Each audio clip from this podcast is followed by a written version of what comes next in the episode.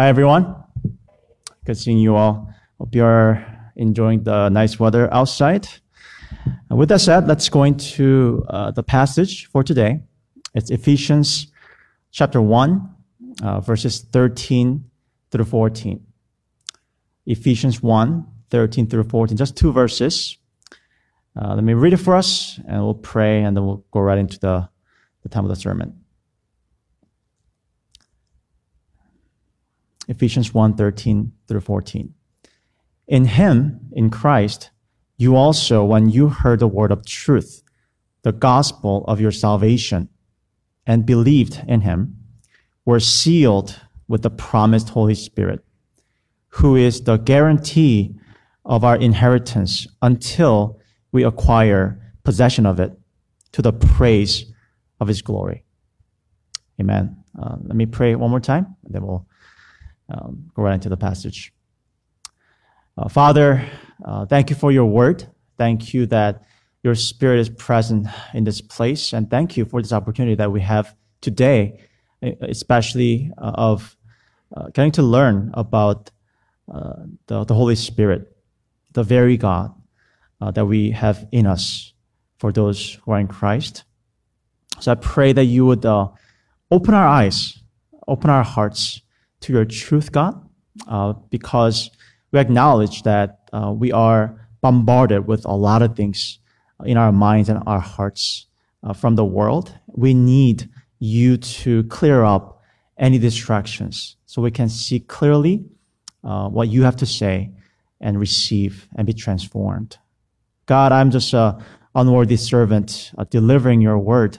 So give me strength uh, so I can bring all the glory to you and be able to be clear uh, to deliver only what you have to say. I pray in Jesus' name. Amen. As usual, uh, three points for you to follow along. Um, the title for the sermon, by the way, is The Great Blessings of the Spirit for Those Who Believe. And the first point is the responsibility of faith. And the second is a protection of faith. And thirdly, I remember this. I was like, man, I got the second point, so I was like, oh, okay. But I forgot. Third point is the certainty of faith. Res- responsibility, protection, and certainty of faith. First point, responsibility of faith. Uh, so if you've been following along this series, uh, for the past few weeks, we have been looking at the spiritual blessings that believers have um, in terms of uh, each person of Trinity, right? These blessings are from all three persons of Trinity. Trinity.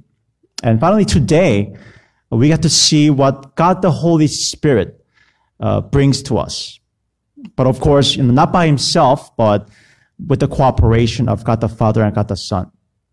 So this portion that we have today is about uh, God the Holy Spirit. Verse 13, let's read together. Uh, in him you also, when you heard the word of truth, the gospel of your salvation, believed in him, were sealed with the promised Holy Spirit.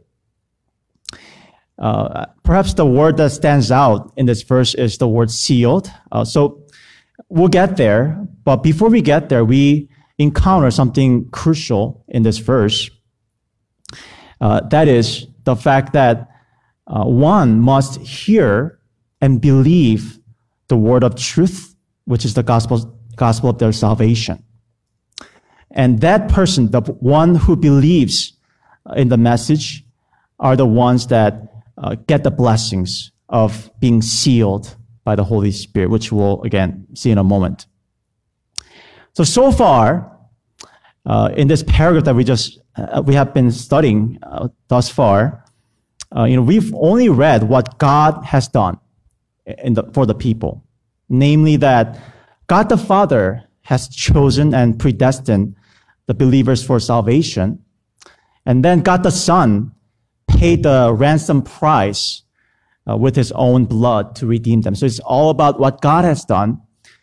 Uh, so I think at that point, some of us may wonder that people are just like robots, you know, simply following along with God's preset program. But we encounter in this verse, again, very crucial here, Paul says that the people, the recipients of God's gifts and grace have the clear responsibility. They must exercise their own will to believe in the gospel. The gospel that says they are hopeless sinners deserving God's wrath, God's just wrath.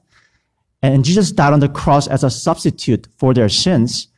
So if they believe in Jesus with their own will, uh, and, and, their sins are fully atoned for at that time, and, and they have eternal life. That's the gospel, and they have to believe that from their hearts.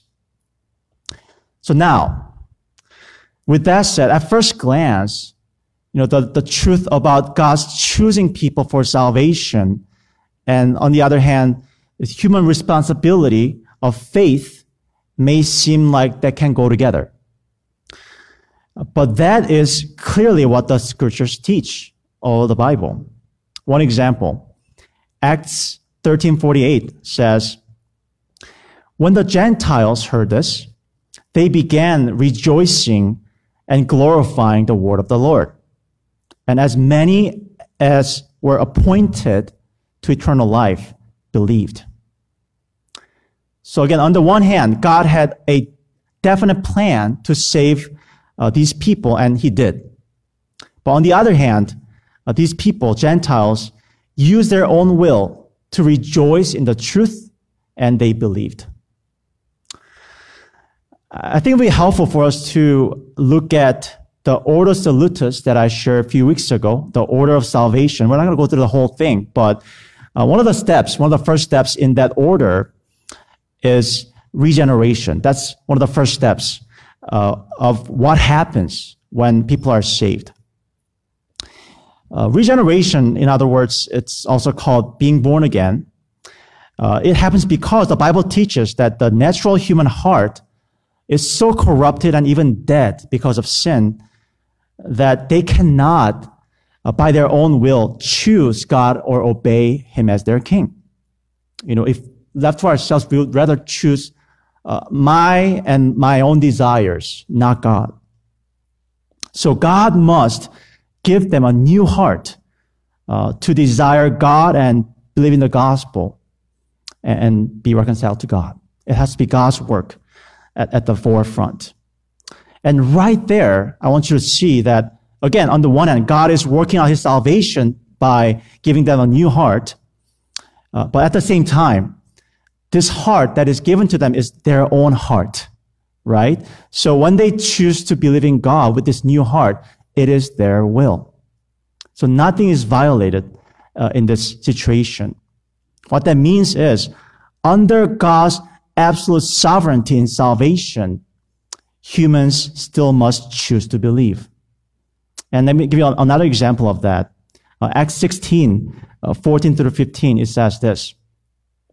One who heard us was a woman named Lydia from the city of Thyatira, a seller of purple goods, uh, who was a worshiper of God.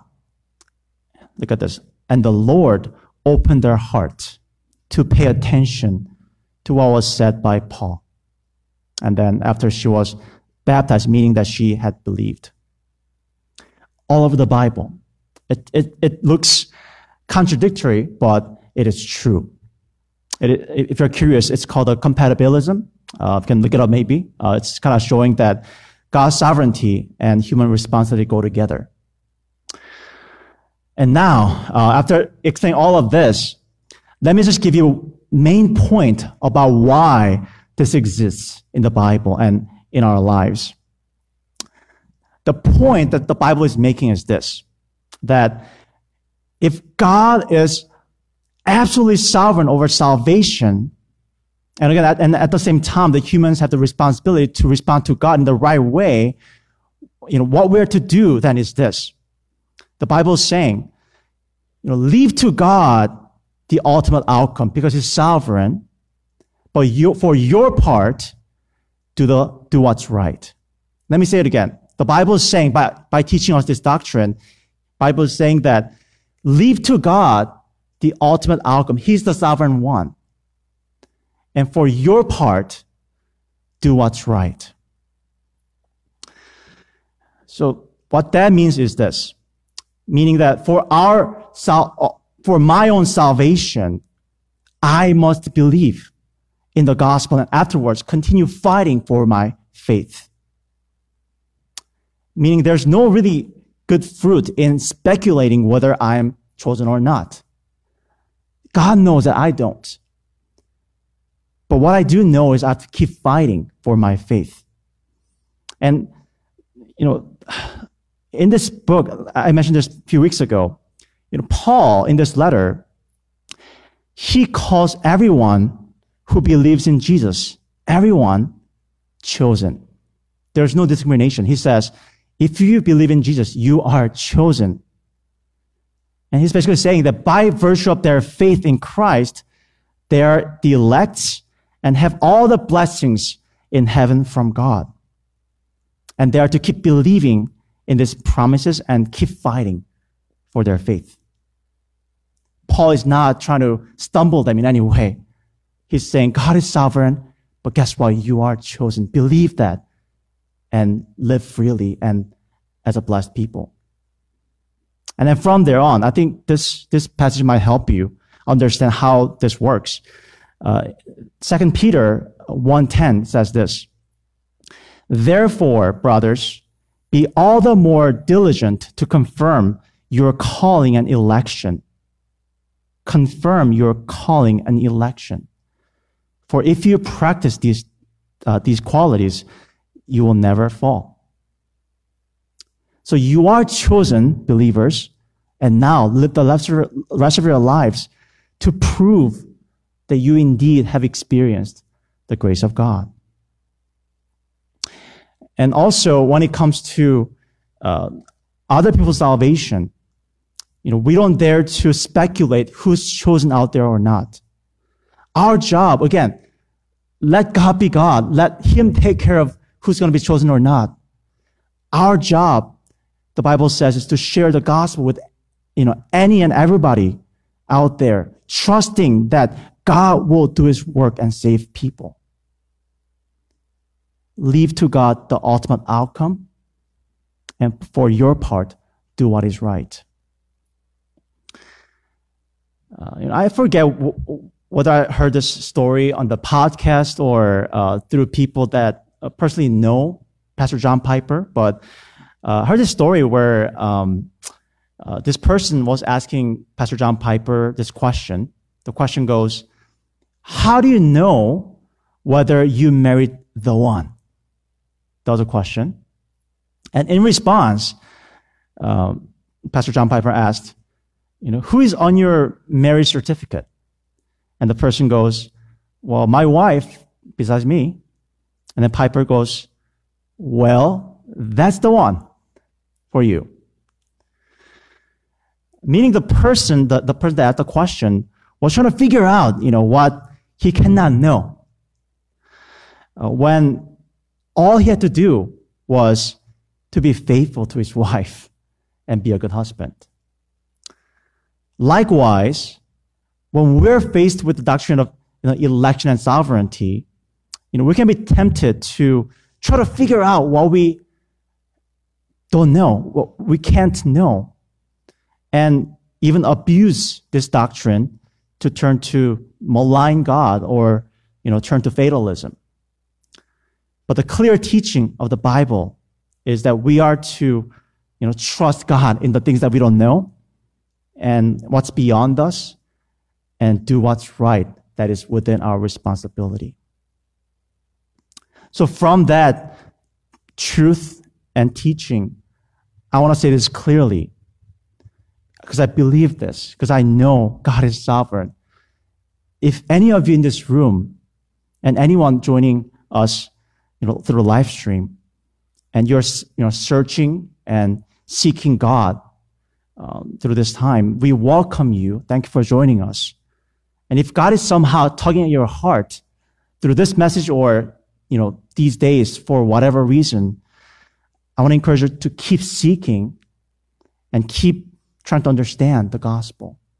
And my prayer for you, because I believe in God's sovereignty, I ask God to change your heart and eventually uh, believe in God. And the rest of us, if you're a believer in this room and if you're joining us through live stream, let us keep seeking God. Let us uh, keep doing things that would help us grow in our faith. Because if we don't, there's nobody else to blame. Uh, no more excuses. It is our responsibility to do whatever we can to fight for our faith. The responsibility of faith. Second, the protection of faith. Verse 13 again. In him you also, when you heard the word of truth, the gospel of your salvation, and believed in him, were sealed with the promised Holy Spirit. Again, Paul is very straightforward. If you're a believer, you're chosen, and here's your blessing. The blessing is that you are sealed by the Holy Spirit. The word seal can mean several things, but in context, I believe it means primarily to secure and protect. Look with me, uh, Matthew 27, 66. It says, So they went and made the tomb secure by sealing the stone and setting a guard. Now, here's a scene where Roman soldiers are trying to secure the tomb of Jesus before his resurrection, if you know the story. And they sealed it, you know, by using something, we don't know, like tape, I don't know, whatever it is, to make sure uh, that the disciples won't break in, right? That was how the story went and steal Jesus' body. Uh, so from there on, we get the meaning of sealing, you know, securing and protecting.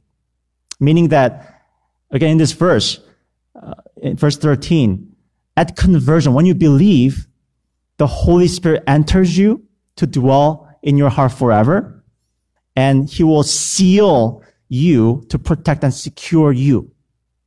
Now, the question we have to ask is, secure and protect you from what and for what?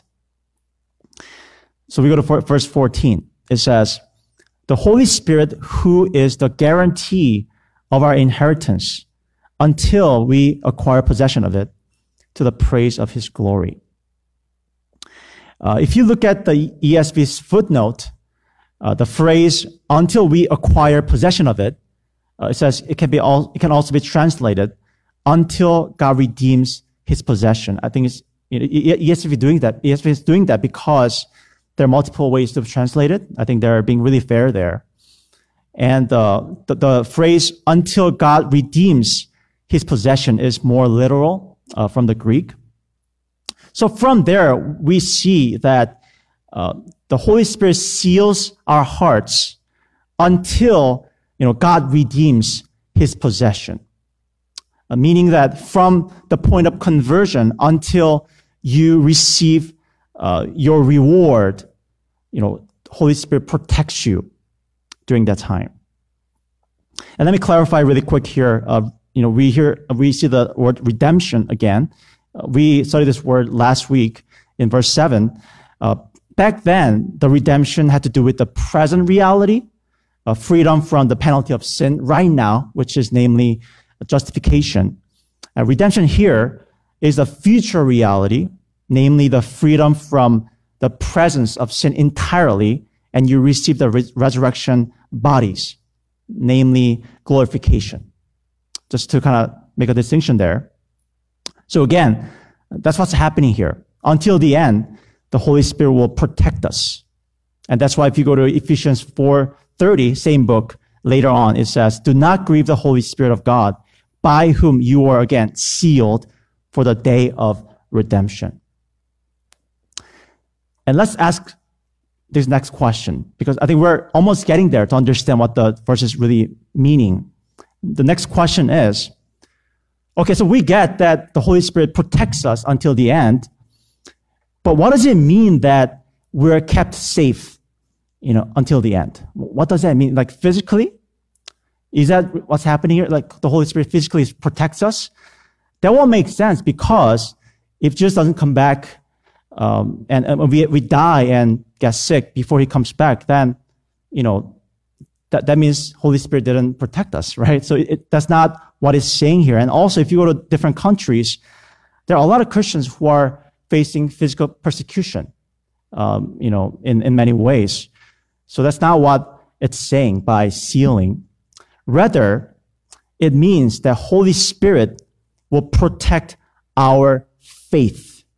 That's important. That He protects our faith in Christ to the end so that we do not quit in the middle, so that we per, uh, persevere to the end to receive God's reward. That's what it means. He seals our faith so we won't fall. And hear this glorious truth. How the Spirit, you know, really protects our faith is this. That He convinces us of our relationship with God. So we go to Romans 8, 15 through 17. It says, For you did not receive the spirit of slavery to fall back into fear, but you have received the spirit of adoption as sons by whom we cry, Abba, Father. The Spirit Himself bears witness with our spirit. It's as if the Spirit is negotiating with our spirit uh, that we are children of God. If children, then heirs, heirs of God and fellow heirs with Christ, provided we suffer with him in order that we may also be glorified with him. Meaning, you know, throughout our lives, throughout our journey until God calls us home or what if Jesus comes back, what the Spirit does is that He constantly reminds us over and over that God is not our slave master. He's not somewhere that's out there with no relationship. No, God is our Father. Meaning he, the Holy Spirit affirms in our hearts that there is a relationship that is close. And in fact, prayer is the key here. Uh, according to a theologian named Graham Cole, uh, prayer is a place where you know this work of spirit of affirming and encouraging our faith is most evident because, like, like we see in this verse, when we pray, that's when we call God Abba Father. Friends, what that means is that when we pray, prayer is like an oxygen mask that revives our body from death, near death. Because when we pray, we say, Abba, Father. And through that, God reminds us and affirms our faith, encourages our faith to spring up again and say, we are in the Lord. I will not quit. I'll keep going and understand and receive God's love for me as my Father. And that is how the Spirit uh, will carry us to the end. Um, is the video working or? Oh, okay. Let's yeah, let's watch it.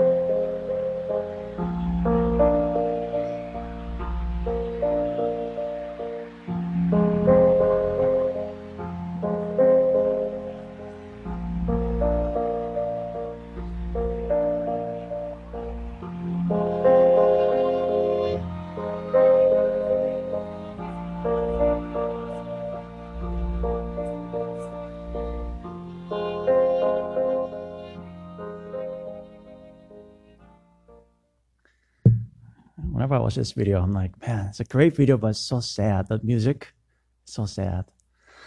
Anyways, um, if you have watched this video, may, you may know what's going on here, but um, the the runner is a British runner, and uh, you know he uh, snaps his hamstring while he's running, and uh, the guy that comes to his rescue is his own father, um, who is you know refusing any other people's help, but he's willing to carry him all the way to the finish line. And to me, that's a great picture of you know what we are reading here in this passage. The Holy Spirit, you know, when you know, so to speak, we we snap our hamstring in our lives when we're just aching in our hearts and don't know where to go and so lost. If you have lived long enough, that's common thing in our in our lives. And that's when, you know, the Holy Spirit comes along and He carries us all the way to the end, finish line. Uh, let me just share this one picture, uh, just to kind of apply what I'm trying to say here. Uh, I got this picture from um, my Instagram uh, post from uh, a while ago, and this is a picture of a uh, iced americano with double shot espresso uh, from this amazing coffee shop in Wisconsin called uh, Colectivo. Um, I think all the Wisconsinites are just raving right now.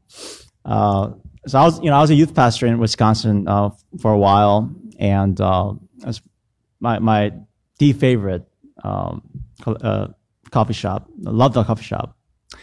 But I think it's one day when I took this picture, I remember uh, I was like really tired. I, I, was doing ministry, and then you know, like in the in the afternoon, I was so tired and groggy um, and uh, just feeling really drained. So I went to the coffee shop just to get some coffee and you know just to feel a little better. But I remember I was just so like you know gloomy and irritable because I was so tired that day. Uh, and then you know I got this drink, and I kid you not, after every sip, I felt my body, my mind, and my soul coming alive. It's like oh. And at some point, I literally told, told myself, like, man, life is so beautiful. It's like 180 degree change from how I was feeling.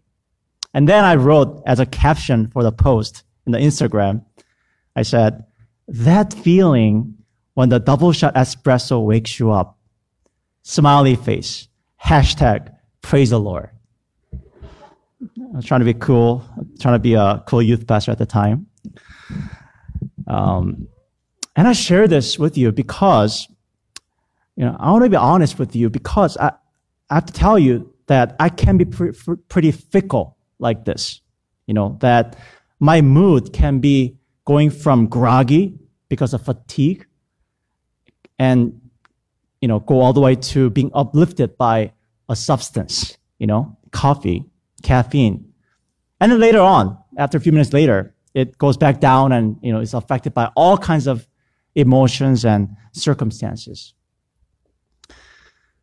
Uh, meaning that, you know, I would never rely on the strength of my own faith to finish my journey. No way. No way. Because if I do, I will not expect to see heaven. But if our hope in the Holy Spirit that is given to us as a gift, promising to us that He has sealed us and He will finish the race for us. He will carry us across the finish line. Then my hope is secure in any circumstances. And again, we have the responsibility to do what's right and do our best to fight for our faith. But man, at the end of the day, we can rest in God's provision of grace every moment. And that's why I can go to sleep at night. Protection of faith, the sealing of the Holy Spirit. And lastly, the certainty of faith. So follow with me here. Verse 14, it says, the Holy Spirit who is the guarantee of our inheritance until we acquire possession of it to the praise of his glory. And as the director uh, gaze back to the footnote again, um, because the word guarantee can also mean a down payment. And trying to explain this, the, the richness of this word. Uh, but of course, the down payment, if you're familiar with this term, perhaps maybe young adults, you know, if you have like bought a car or house, maybe, um, it's a money that you pay at the beginning of getting a loan. Uh, and it's part of, you know, the principal of the loan. So you're paying this as a false installment, uh, promising that you'll pay back the rest of the loan for a, you know, certain period of time. That's a promise. Along that line of thought here, so God is saying that He has given us the Holy Spirit as a down payment, promising that He will give us the rest of something. And that something is, is as our inheritance. And this word is pretty rich also. Uh, it's used in the Old Testament to talk about the portion of land that the Israelite tribes would receive from God as inheritance in, in the land of Israel. But in New Testament, this word has to do with uh, not physical land, but uh, the, the kingdom of God, meaning that believers has share in God's kingdom in the future. And, and as, as a children and heir and citizen of this kingdom, the believers will receive all other privileges of this kingdom, namely no more sin, no more death, resurrection body. But best of all, they will receive unhindered access to God's presence. In other words, we will inherit heaven and full of its bliss. That's what it means that, you know, we're destined for our inheritance in the future. So again, God gave us Holy Spirit as down payment, promising that we will get this inheritance. That's what he's saying here. But you see, I want you to see that this is very different from the, the typical transaction that happens, you know, between the buyer of the house and the banker. Because even if they pay the down payment, people often um, go bankrupt and they fail to keep that promise, right? But here, look at what the down payment is. Look with me. God's down payment here is God. God the Holy Spirit, meaning God gave himself as a pledge, as a, again, guarantee, like the text says, uh, that we will for sure, there's no fail here, for sure get this inheritance. If, again, God is, if God is the down payment, then we can be absolutely certain that we will get this. In fact, you know, I want to argue that this inheritance is so certain to the point that you can't even say that you have it right now. That's, that's the force of this, this, this verse here. That's so certain that, of course, you don't have it, you know, not in reality, but it's as if you have it. Because Holy Spirit represents God's presence. And heaven means our unhindered hindered access to God's presence. You see where I'm going? And therefore, if we have the Holy Spirit, we have heaven with us right now. Uh, one of my favorite hymns, it, it says like this. If you go to the next slide, it says, Since Christ my soul from sin set free, this world has been a heaven to me. And mid earth's sorrow and its woe, tis heaven my Jesus here to know. Oh, hallelujah. Yes, tis heaven. Tis heaven to know my sins forgiven. On land or sea, what matters where? Where Jesus is, tis heaven there. Meaning, if you have Holy Spirit, you have whole Trinity with us spiritually right now. So wherever you go, whatever the situation that you're in right now, it's saying you have heaven with you. That's how certain this promise is. you'll for sure get heaven as your inheritance. Um, I don't know how many of you have been following the, the Winter Olympics, uh, but Nathan Chen, um, you know, made a lot of headlines recently, right? Um, you know, he won the gold medal and, um, and I think a lot of people commented that, um, you know, his last performance, as shown in this picture, um, before he got the gold medal, you know, people noticed that uh, he looked so happy towards the second half of this performance. And then later on, uh, one of the interviewers asked him whether, you know, at that, at this moment, while he was going into the second half, whether he already knew that he was gonna, uh, you know, win the gold medal. And his answer was basically yes, because, you know, by then he had finished all the, you know, tough routines and, you know, skills and uh, techniques. And, and by then he, he knew it was certain that his score would exceed his competitors. So from this point on, he, he could just enjoy. He could just fully, you know, have joyful skating uh, for the rest of this night for him. And, you see, if you're next slide, just a lot of smiles. Um, yeah, a lot of smiles uh, that that we see in, in Nathan Chen. And I share this because for believers, Christ has done all the tough routines, so to speak, tough things in our lives, meaning that He paid the penalty, He paid the ransom price for our full redemption, you know, by dying for, dying for us on the cross, by shedding His own blood. And furthermore, uh, He sealed us uh, with His Holy Spirit, and He resides, resides in us, and uh, the, He guarantees the victory to come. So then how should we live?